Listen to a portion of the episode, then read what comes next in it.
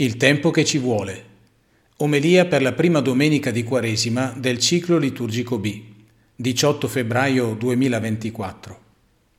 Quando prendiamo in mano una confezione di spaghetti per buttarli nell'acqua bollente, la prima cosa che controlliamo è il tempo di cottura e a volte diventiamo matti per trovarlo perché è scritto in piccolo chissà dove.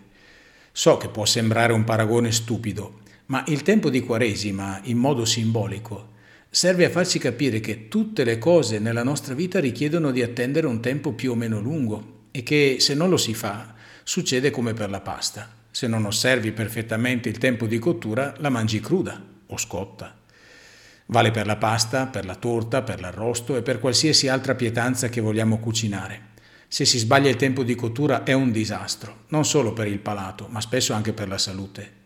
Ogni cosa richiede un adeguato tempo di preparazione, la maturazione dei frutti della terra, la gestazione di tutte le specie del mondo animale, uomo compreso, il diventare ed essere considerati adulti, eccetera. Non attendere il tempo prefissato e necessario causa grossi problemi e spesso è fatale.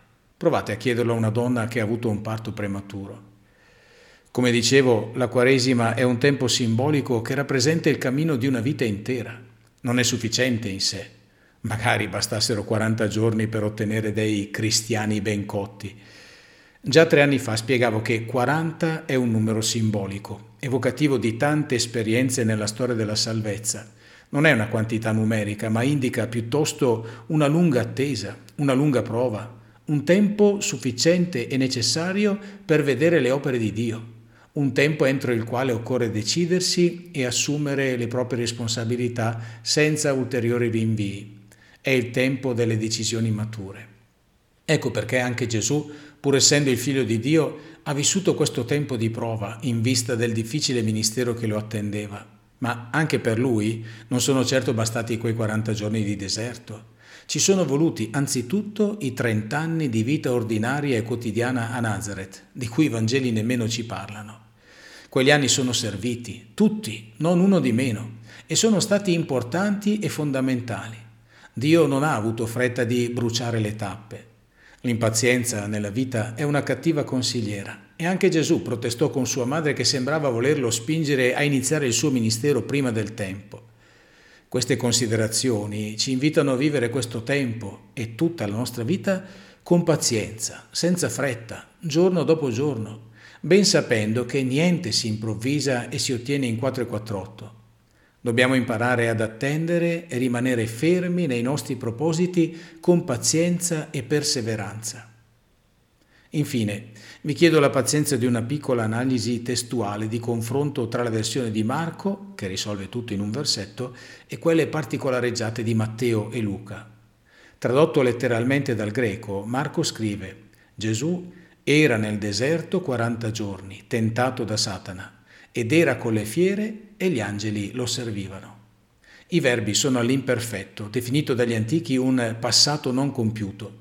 Indica un'azione in corso di svolgimento oppure un'azione ripetuta o durativa.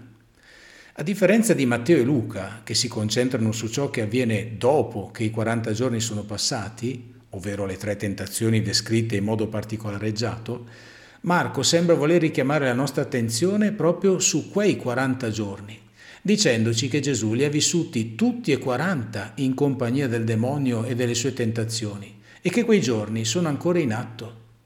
Ed è davvero così. Ogni giorno della nostra vita, non solo la Quaresima, è il tempo del deserto, della tentazione, della prova, ma è anche il tempo nel quale il Signore non ci lascia soli a fronteggiare il demonio, stando al nostro fianco. È il tempo che ci vuole e non dobbiamo avere fretta. Solo Dio infatti sa quando il nostro cammino sarà compiuto e potremo essere maturi per l'incontro con Lui. Coraggio allora, continuiamo il nostro deserto quaresimale per imparare dal Signore la pazienza e la perseveranza necessarie a crescere nella vita di tutti i giorni, non solo verso la Pasqua liturgica, ma verso quella eterna.